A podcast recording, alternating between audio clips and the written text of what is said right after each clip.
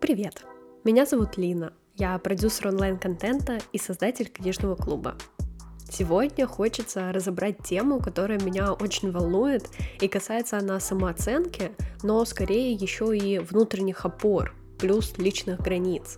И разберем мы книгу, которая называется «Внутренняя опора».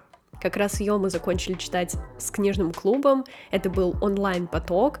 На днях уже пройдет обсуждение этой книги. Я просто жду, не дождусь, потому что осталась под впечатлением. Очень довольна от прочитанного. Хочется разобрать каждую главу, пообсуждать, плюс поделиться еще и личным опытом. На созвонах это происходит в такой душевной атмосфере, и если вы хотите к нам присоединиться, новости и информацию вы можете найти в телеграм-канале по ссылке в описании. Там совсем скоро будет анонс о датах, формате, книге, и плюс, если вы из Москвы, то можно попасть еще и на офлайн встречи, которые проходят в разных кофейнях. Обсуждаем книгу, знакомимся, болтаем. И я буду очень рада вас видеть в любом формате. Вступайте в книжный клуб. Давайте развиваться и читать вместе. А теперь мы перейдем к теме этого выпуска — внутренние опоры. Что же это вообще такое и какие они существуют? Наверное, стоит начать с моего личного представления о внутренних опорах, и для меня это как раз про то, с чем ты можешь существовать, на что опираться, если не брать работу, других людей, родителей и так далее. То, что есть в тебе, какие-то ценности, установки, которые в трудный момент жизни помогают справляться с любыми проблемами и выбирать себя.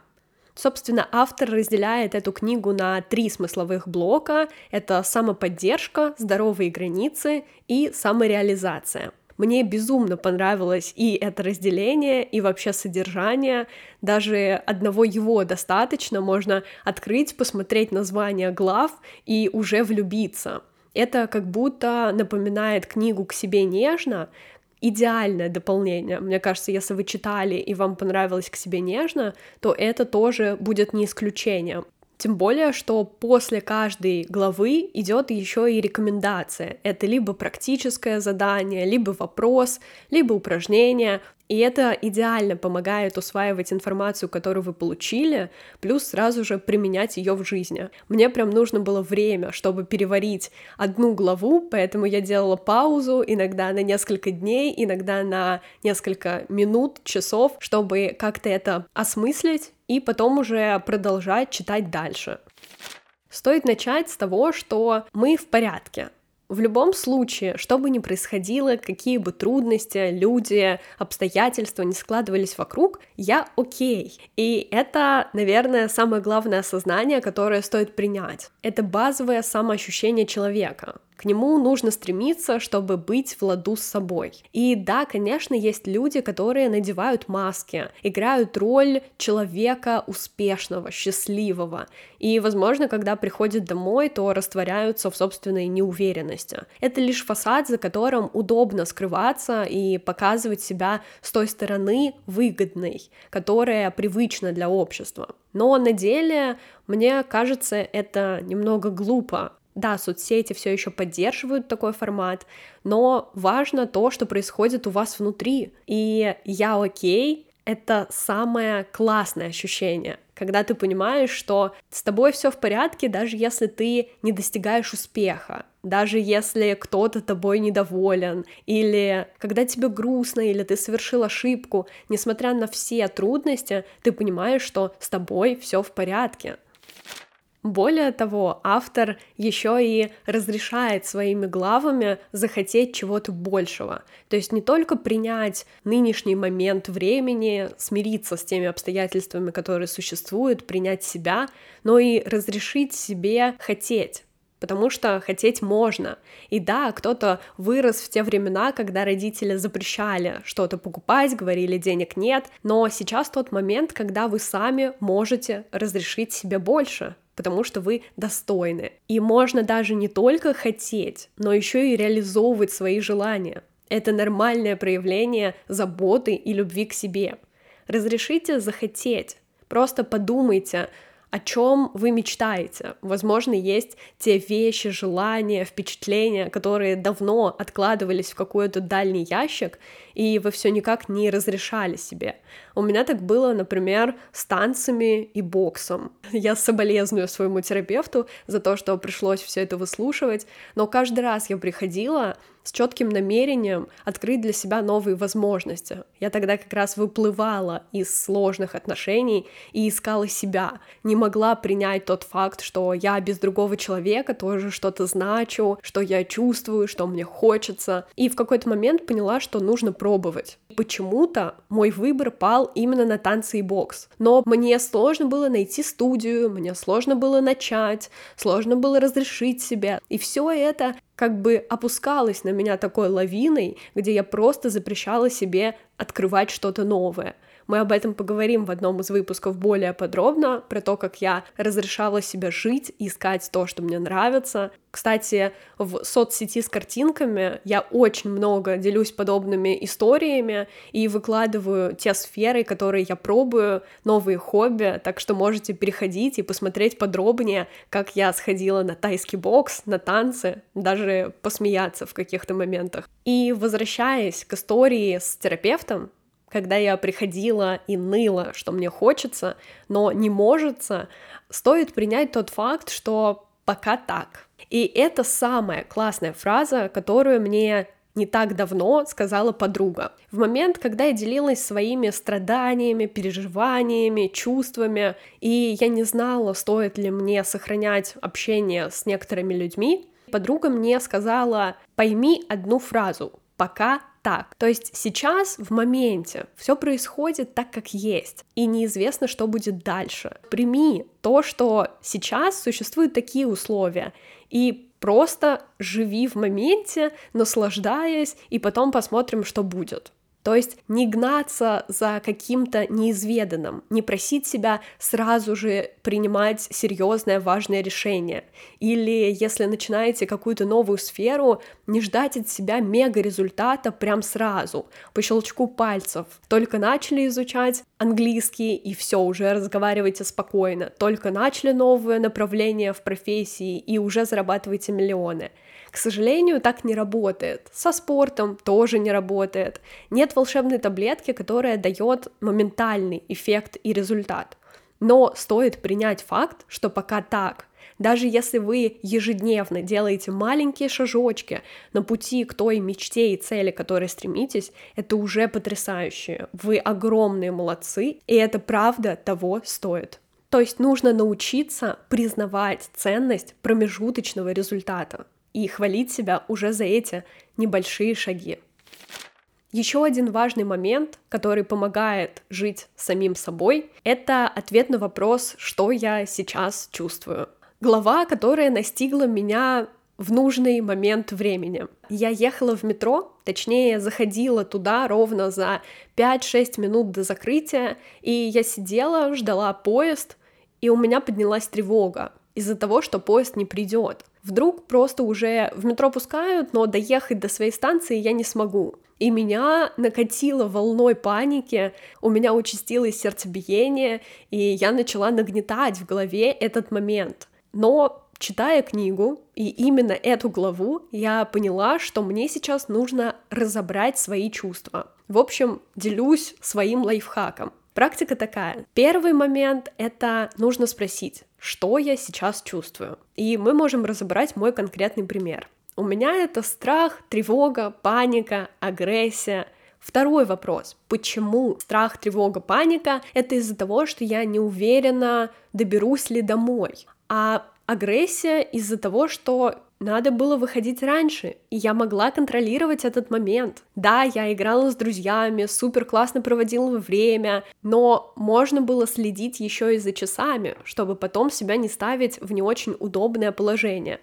И третий вопрос, самый важный, что я могу сделать?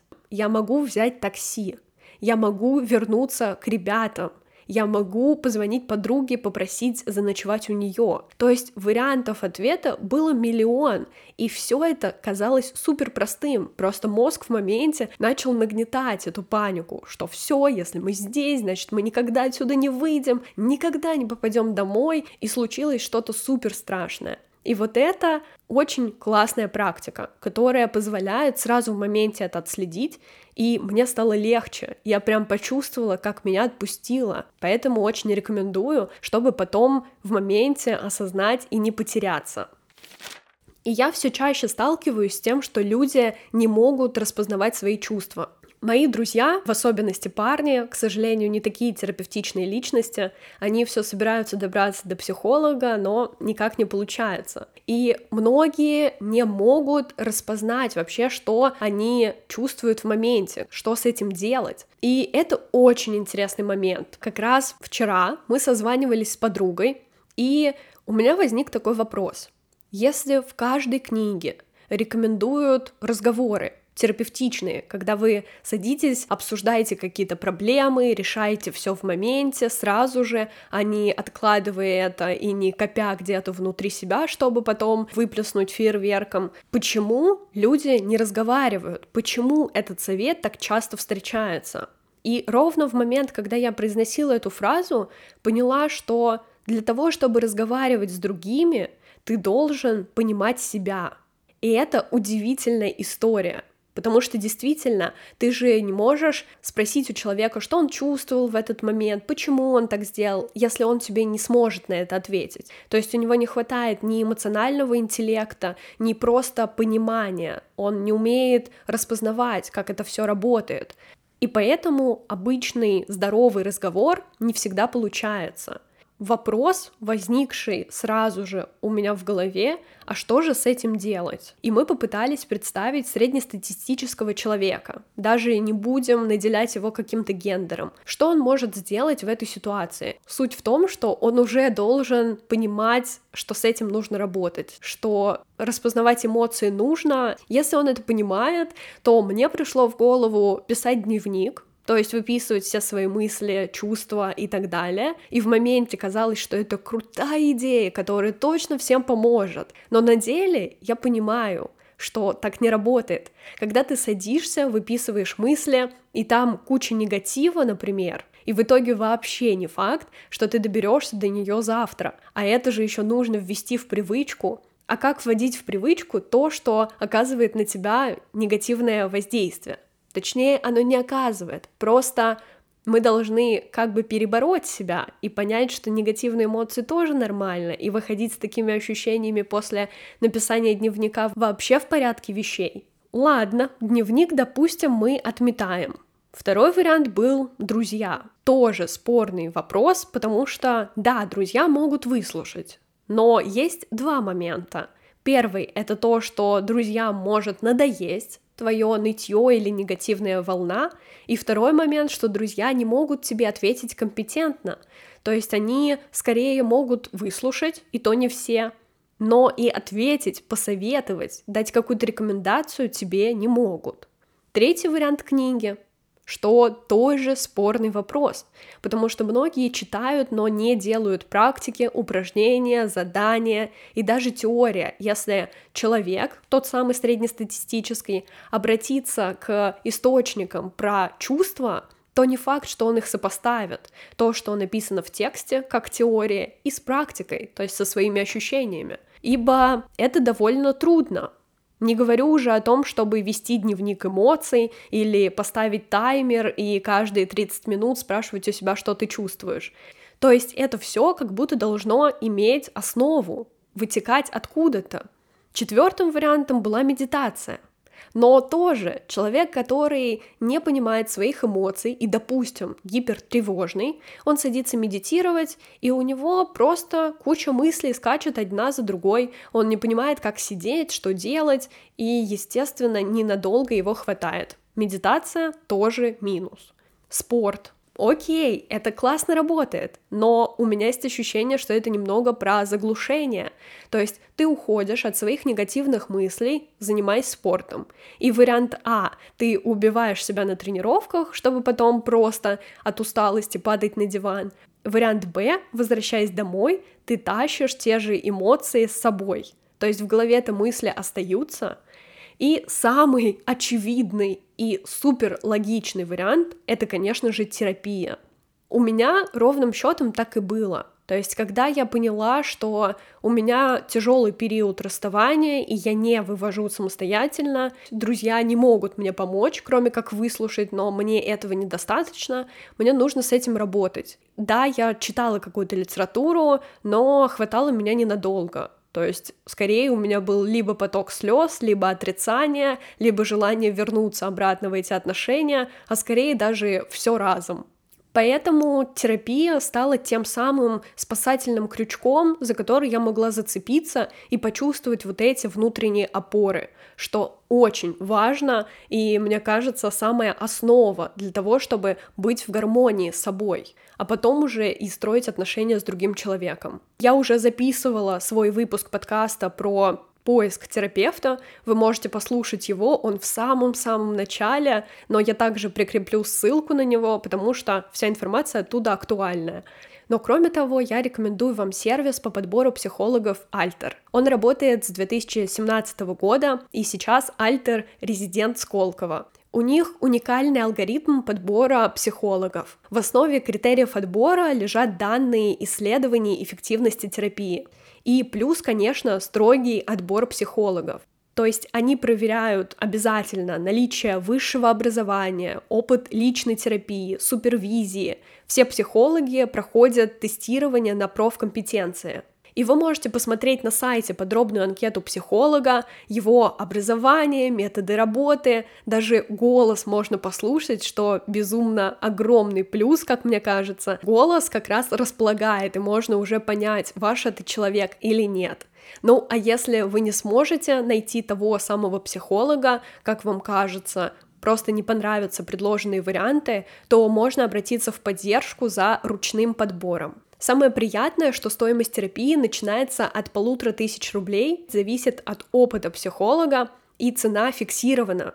То есть в течение года она не будет меняться, что приятно, потому что многие психологи постоянно проходят обучение и в процессе могут поднимать чек, а здесь сервис гарантирует вам фиксированную цену. Альтер хочет, чтобы процесс выбора психолога стал удобным и эффективным, а клиенты чувствовали себя в безопасности. Именно поэтому сервис гарантирует анонимность, и все психологи соблюдают этический кодекс. Собственно, в такое непростое время, тем более многие задаются большим количеством вопросов, сомнений, и если вы нуждаетесь в качественном специалисте, давно хотели и откладывали, то вот, это тот самый знак. Переходите по ссылке в описании, смотрите анкеты психологов, слушайте их голоса, выбирайте того самого и записывайтесь на сессии, потому что ментальное и психическое здоровье очень важно.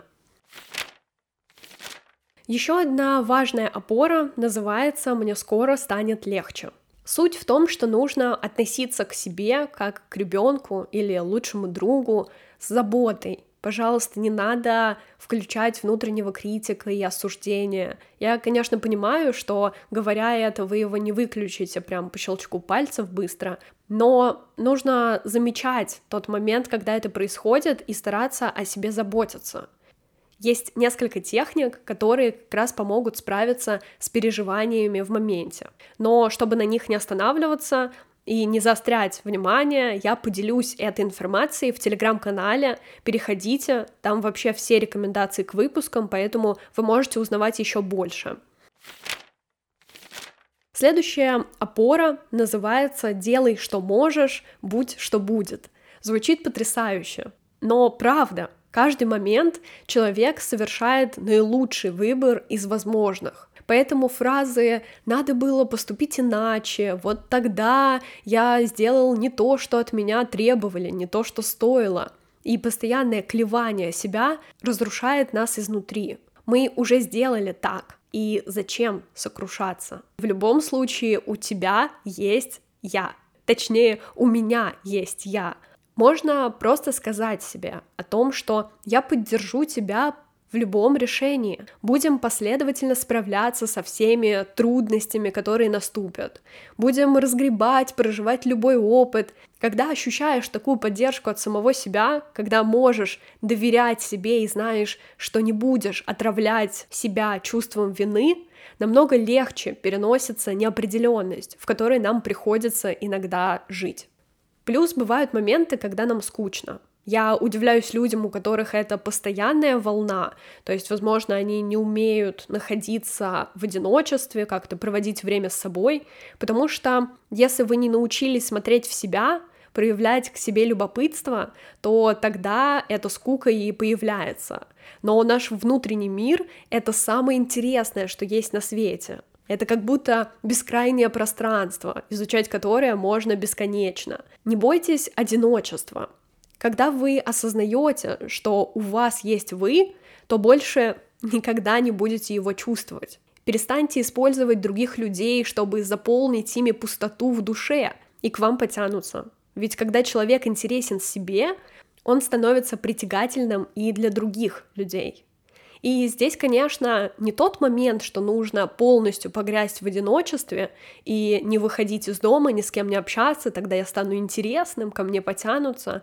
Суть в том, что нужно находить баланс. Хорошо, если вам комфортно в какой-то компании, вам хочется общения, знакомств и прочего, но это не должно быть чересчур. То есть, если у вас постоянная необходимость и нужда в людях, то это уже звоночки и сервис по подбору психотерапевта вам в помощь. Потому что часто мы просто избегаем каких-то моментов, например, нам больно, страшно, и мы хотим посмотреть фильм, уйти в общение с другими людьми просто чтобы забыться, чтобы не чувствовать вот эти ощущения. А нужно, к сожалению, их проживать. Как бы ужасно, больно, страшно это не было. И суть в том, что наша жизнь — это наша ответственность. Что бы мы ни делали, какие решения не принимали, мы не можем сказать, что это из-за кого-то, потому что все зависит от нас. И там был удивительный, интересный пример парня, который рисовал, хотел стать художником, но у него не получалось. И все его окружение в него не верило. Уже в какой-то момент и родители разочаровались. Но он дал себе год на то, что будет развиваться, и стал известным психологом. Причем это реальная история, и это тоже интересно, брать себе некие челленджи иногда и понимать, что да, вот я сейчас на дне. Окей, пока так. Что я могу сделать? Куда мне хочется прийти? И вот вы видите эту глобальную точку, например, мне хочется стать известным певцом, и поэтапно, постепенно начинаем реализовывать то, что приведет вас к той цели, о которой мечтаете. Можно установить себе период времени, можно попросить поддержки у других людей, но если у человека есть цель, он может измениться и вытащить себя из минуса в огромный плюс. Просто стоит как раз взять ответственность за реализацию того, что для вас важно. Эта фраза просто до мурашек. Действительно, страшно брать ответственность, но в этом есть сила. И бывает в моменте, когда мы на дне, нам кажется, что я надену маску, создам сейчас какого-то человека и буду классным в глазах окружающих. Но важная опора — быть, а не казаться. Потому что зачем эти иллюзии? Здесь классным примером будет любая групповая терапия. Даже могу, опираясь на личный опыт, рассказать. Когда ты приходишь в новую группу, не знаешь совершенно людей, которые перед тобой, ты накладываешь собственные проекции на незнакомцев. У нас, например, в группе были потрясающие упражнения, когда мы совсем немного рассказывали о себе, а потом группа, они давали обратную связь по тебе. Приблизительно, что им кажется, тебе нравится, куда ты ходишь, вообще все что угодно. Какие цветы тебе нравятся, цвет, одежда. Они могли сказать все. И казалось бы, это с одной стороны проекция, а с другой в этом есть доля правды. Кстати, если кто не знает проекция, это то, что мы накладываем на другого человека. То есть у нас уже есть свое окружение, мама, папа, друзья, партнер, учителя и так далее, и видя какого-то человека, мы невольно накладываем на него маску или характеристики одного из знакомых человек нашего окружения. И приходя в терапевтическую группу, ты, по идее, можешь быть другим человеком. Но зачем это нужно? Да, тебе волнительно, что о тебе подумают. Ты будешь уязвимым, потому что терапия — это всегда про уязвимость. И это потрясающая история. Как раз в тот момент работает вот эта опора — быть, а не казаться. Следующий момент, то, что не получили от родителей, мы можем взять от мира самостоятельно. И была история девушки Алены, у которой мама алкоголик, собственно, тяжелое детство, и поэтому она все это накладывала на нынешнюю жизнь. Но суть в том, что мы можем получать опоры сейчас. То есть мы можем обвинять родителей сколько угодно, но это не изменит уже, в принципе, ничего у людей, которые приходят в терапию, есть такой период, когда просто хочется высказать все родителям, накидать агрессии, негатива, сказать, что они вообще неправильно все делали. В нынешний момент времени, если вы понимаете, что чего-то не хватает, например, не могут вам родители обеспечить какую-то потребность, закрыть заботу или любовь. Не умели они это проявлять в детстве, возможно, не умеют и сейчас, следовательно, вы можете найти это где-то в другом месте.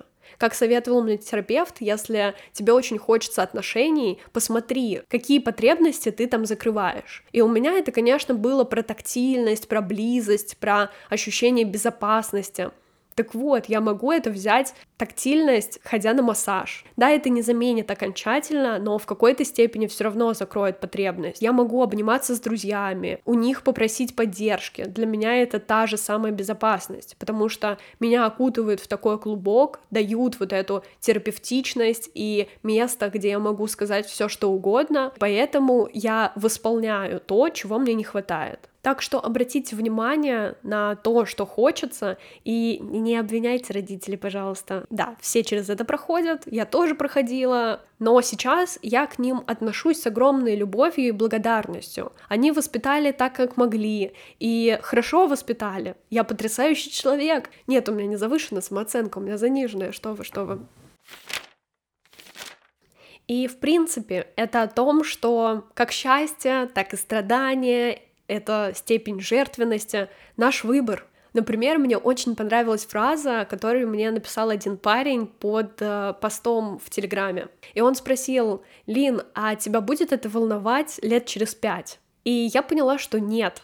Это офигенный опыт, это классный момент, к слову о том, что у меня не пошло с планерами на Wildberries, мне пришло их выкупить все, я ушла в минус и рассказала там эту историю, поделилась своей ошибкой и тем, что я не осуждаю себя, но мне все равно грустно. Я поплакала в моменте, попереживала, это о том, что совершать ошибки нормально. Это мой выбор. Посмотреть на эту ситуацию как на жертву. Боже мой, я потеряла деньги. Это так ужасно. Как же мне выбраться? Или посмотреть с другой стороны и сказать, вау, ты попробовала, ты сделала то, что многие люди вообще не решаются, а ты попробовала, и у тебя не получилось. И это нормально, потому что ты не уделяла этому фокус внимания. Все окей, пойдем дальше. Просто смотрим новую бизнес-стратегию, новый план развития и так далее.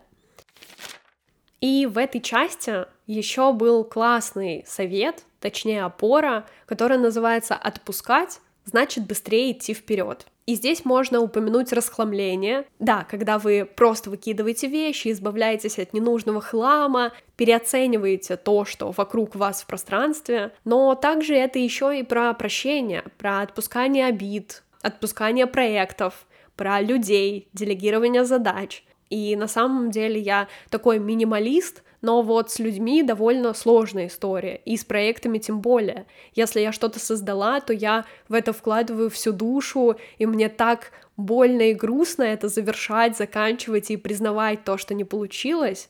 С планерами другая история, то есть я их все равно продаю и пытаюсь реализовать, а, например, с проектами, из которых я вышла, как раз тот самый случай, где мне приходилось через слезы, боль, но отпускать отпускать, чтобы идти дальше и создавать то, чем я горю. Про людей совершенно аналогичная история. Мне очень сложно отпускать, и раньше я была прям привязана к своему окружению. Мне казалось, что если они есть, все, я должна держаться, и я там веду подсчет, чуть ли не в календаре зачеркиваю даты, сколько у нас уже опыт общения. Но на деле расходиться нормально Иметь разные интересы нормально. Расходиться на пути и снова встречаться, общаться тоже нормально.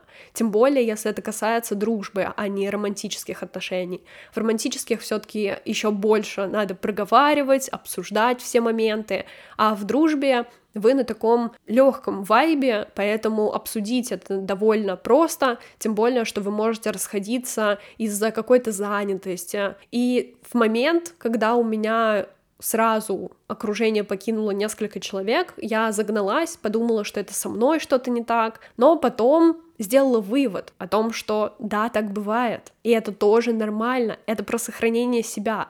Ты сделал несколько шажочков к этому человеку, если он уже не сделает в ответ, то все, Правда, зачем пытаться биться в какую-то закрытую дверь, если человек не хочет этого общения?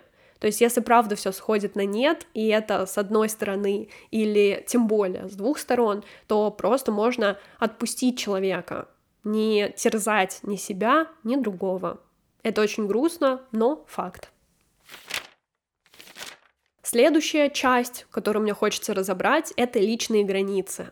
О, да, моя любимая, потому что у меня с этим было вообще очень туго. И здесь классным примером будет молитва гештальтистов, гештальт-психологии.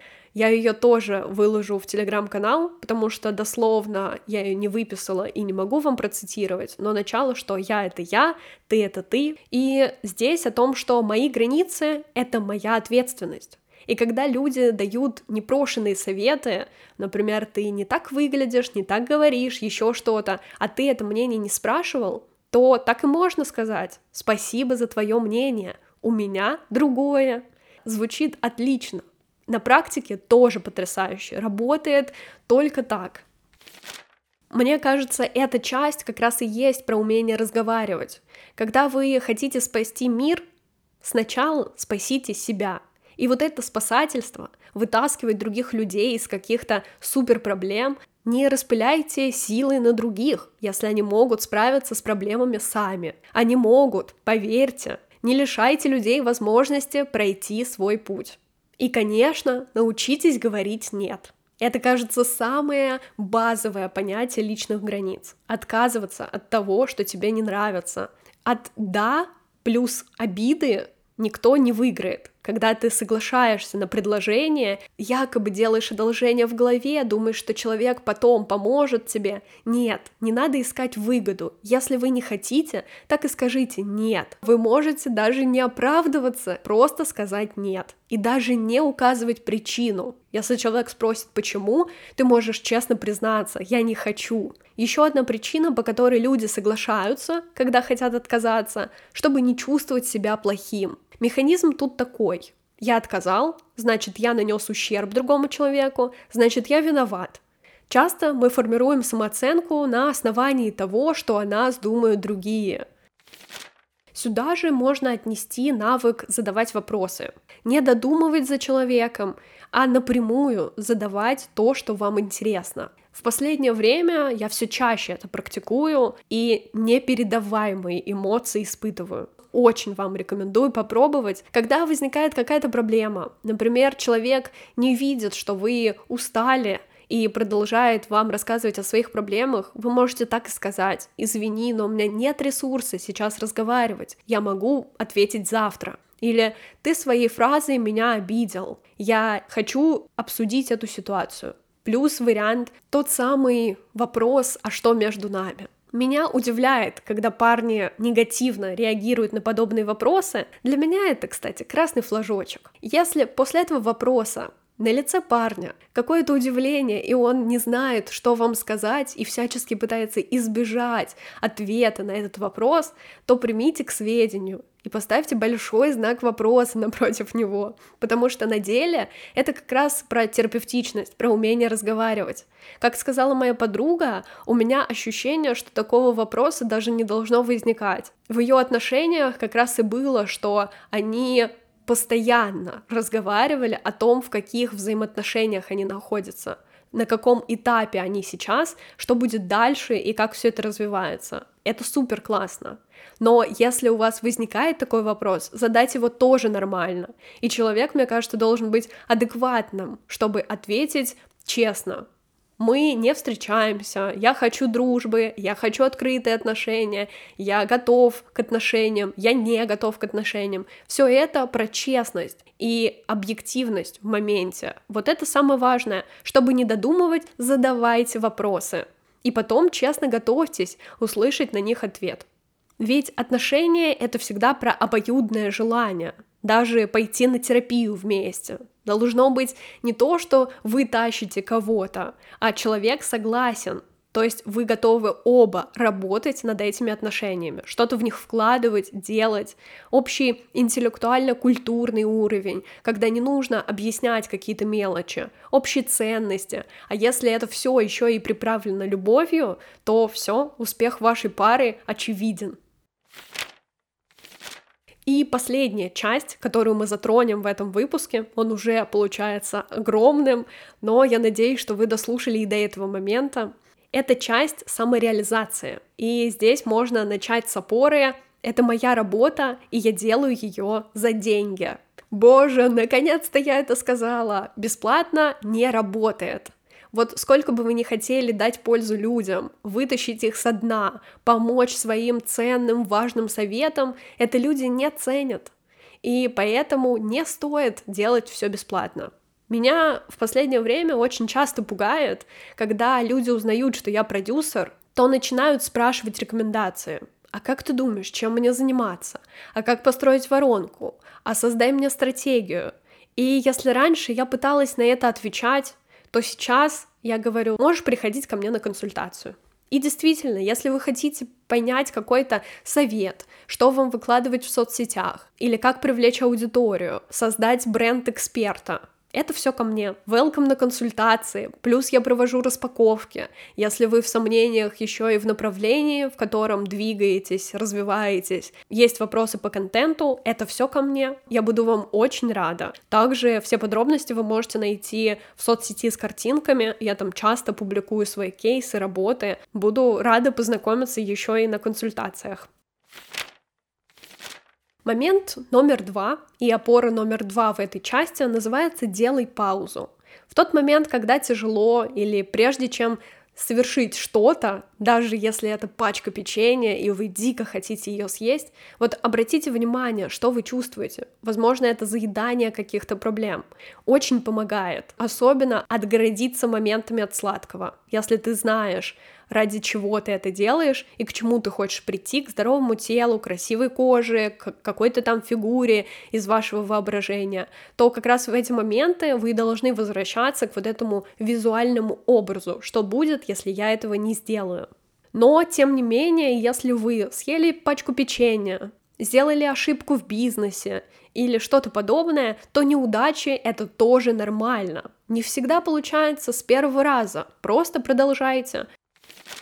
Следующая опора, если знаешь зачем, вынесешь любое как очень интересный момент, потому что у меня много знакомых спортсменов, и я никогда не понимала, как люди заставляют себя ходить на такое количество тренировок, будто просто убивая свой организм. Но на деле они этим живут. Спорт — это их образ жизни. И даже в этой книге был пример, как раз подруга автора — триатлет, и она фактически убивает себя на тренировках, но знает, ради чего это. И вот нужно найти ту самую цель, которая будет вас заряжать. И тогда вы будете знать, зачем это делать. И начнете искать те шаги, прописывать задачи, рекомендации к тому, чтобы прийти, собственно, к той самой цели. И вы можете решить любую проблему, идя шаг за шагом. Выбирая что-то большое, даже создание подкаста. Это пугающе, потому что ты не знаешь, к чему приступить, как начать. Вот разбивайте любую цель на маленькие шаги, потому что мозг пугается глобальных задач. Собственно, это идеальный вариант. Просто идти по шагам. И в любой момент времени любить себя. Любовь — это забота, ответственность, уважение, понимание, принятие. Все из книги Фрома. Собственно, собирая это воедино, любя себя, вы плавно добьетесь любого успеха и решите все проблемы, которые встречаются в вашей жизни. На любви к себе далеко уедешь. Вот такая рекомендация и концовка. Я очень благодарна, что вы послушали этот подкаст, и буду рада обратной связи. Плюс подписывайтесь на меня в соцсети с картинками и в телеграм-канале. Там я ежедневно делюсь инсайтами, мыслями, личной жизнью и устраиваю опросы для новых выпусков. Вы первыми будете в курсе всех событий. Ну и напоминаю про книжный клуб. Конечно же, вступайте. У нас совсем скоро будут встречи, созвоны, новые потоки. Я буду очень рада общаться с вами вживую, знакомиться, обниматься, дарить тепло. Все ссылки на соцсети можно найти в описании под этим выпуском. Спасибо за прослушивание. Подписывайся на подкаст, ставь оценки, пиши комментарии, делись им в любых соцсетях. Это поможет развитию подкаста. Услышимся в следующем выпуске. Пока-пока.